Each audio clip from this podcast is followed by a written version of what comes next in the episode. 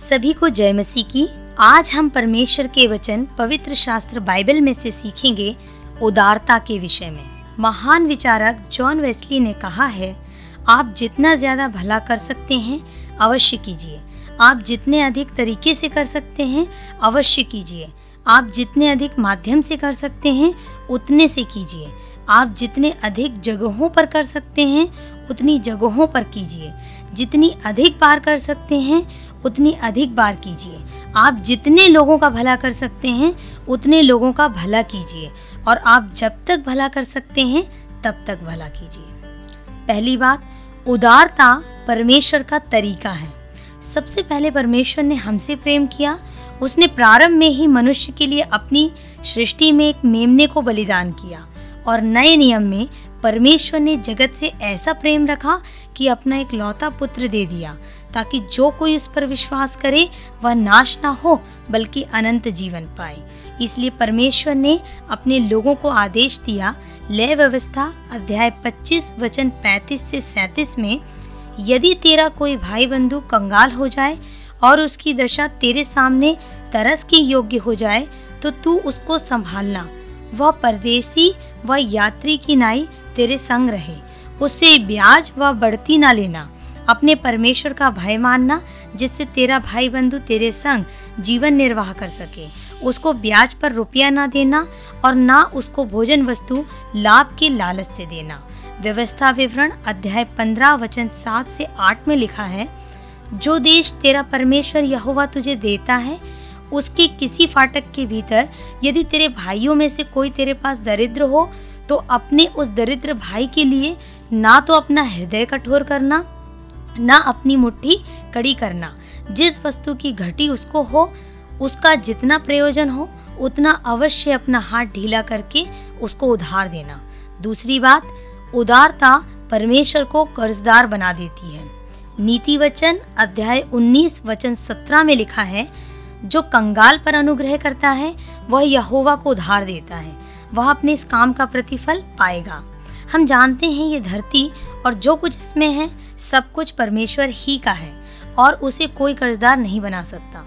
परंतु परमेश्वर अपने वचन में बताता है, यदि हम कंगालों पर अनुग्रह करते हैं, उन्हें उदारता से देते हैं तो यह परमेश्वर को कर्जदार बना देता है। स्मरण रहे, परमेश्वर किसी का कर्ज नहीं रखता। हम तो अपनी हैसियत से देते हैं, लेकिन जब परमेश्वर देता है तो लोग ऐसा कहते हैं कि छप्पर फाड़ के देता है। तीसरी बात, उदारता के प्रति परमेश्वर प्रतिफल का प्रॉमिस करता है। क्या ही धन्य है वह जो कंगाल की सुधि रखता है। विपत्ति के दिन यहोवा उसको बचाएगा, यहोवा उसकी रक्षा करके उसको जीवित रखेगा और वह पृथ्वी पर भाग्यवान होगा। जब वह व्याधि के मारे शैया पर पड़ा हो, तब यहोवा उसे संभालेगा और पूर्ण चंगा करेगा। भजन संहिता, अध्याय इकतालीस, वचन एक से तीन।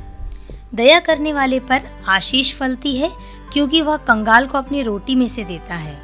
प्रसन्नता से देने वाले से परमेश्वर खुश होता है। चौथी बात, परमेश्वर हमारे उदारता का हिसाब रखता है। कोई देखे या ना देखे, जाने या ना जाने, परंतु परमेश्वर हमारे उदारता को देखता है और उसका हिसाब भी रखता है।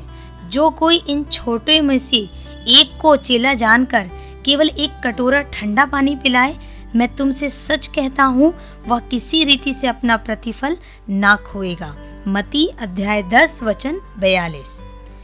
पांचवी बात, उदारहीन व्यक्ति की प्रार्थना भी नहीं सुनी जाती। जो कंगाल की दुहाई पर कान ना दे, वह आप पुकारेगा और उसकी भी ना सुनी जाएगी। नीति वचन, अध्याय 21 वचन 13 लेने से देना धन्य है। प्रेरितों के काम, अध्याय 20 वचन 35 आइए, हम उदारता के विषय में तीन छोटी कहानियों को सुनते हैं। पहली कहानी, गरीब विधवा का दान। मरकुस रचित सुसमाचार, अध्याय 12 वचन 41 से 44 तक। एक बार प्रभु यीशु आराधनालय के भंडार के पास बैठे लोगों को देख रहे थे कि वे लोग कैसे भंडार में पैसे डालते हैं। ध्यान दें, प्रभु ये नहीं देख रहे थे कि वे कितने पैसे डाल रहे हैं, बल्कि वे देख रहे थे कि कैसे, अर्थात किस मनसा से डाल रहे हैं।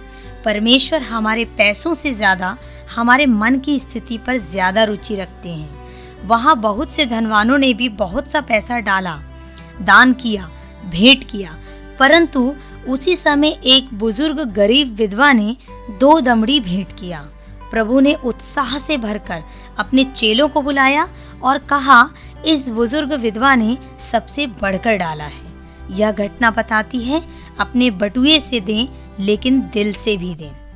दूसरी कहानी अच्छा सामरी, एक अच्छा पड़ोसी।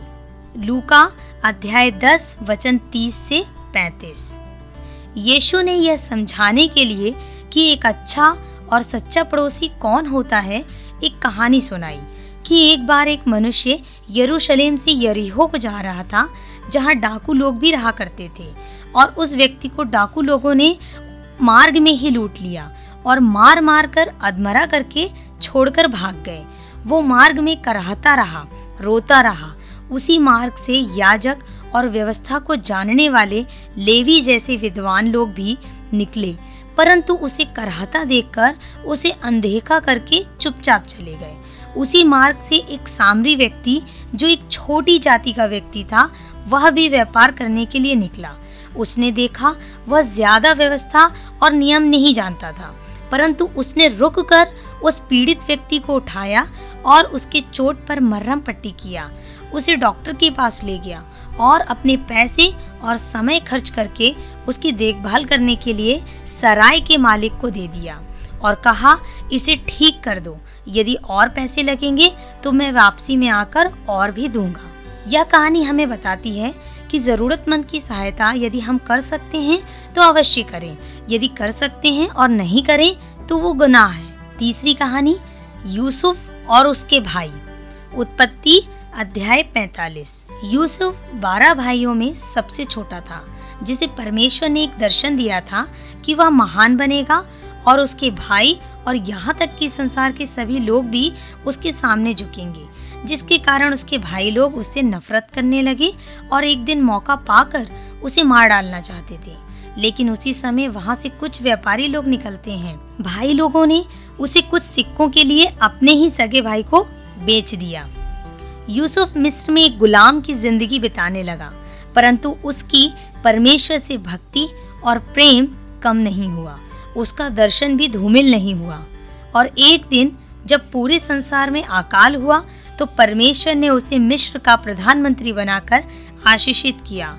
और ऐसा हुआ कि यूसुफ के वही भाई लोग अन्न मांगने के लिए मिश्र में पहुँचे और अपने भाई को इतने वर्षों के बाद देखकर पहचान ना सके, परंतु यूसुफ अपने भाइयों को पहचान गया। लेकिन उसने उनसे बदला नहीं लिया, वरन उन्हें उस देश में अपने समान आदर के साथ स्थान दिया। वे लोग और उनके वंशज मिश्र में 400 वर्षों तक रहे। उदारता हमें अपने शत्रुओं से भी प्रेम करना सिखाती है। परमेश्वर आपको इन सभी कहानियों से आशीष दे।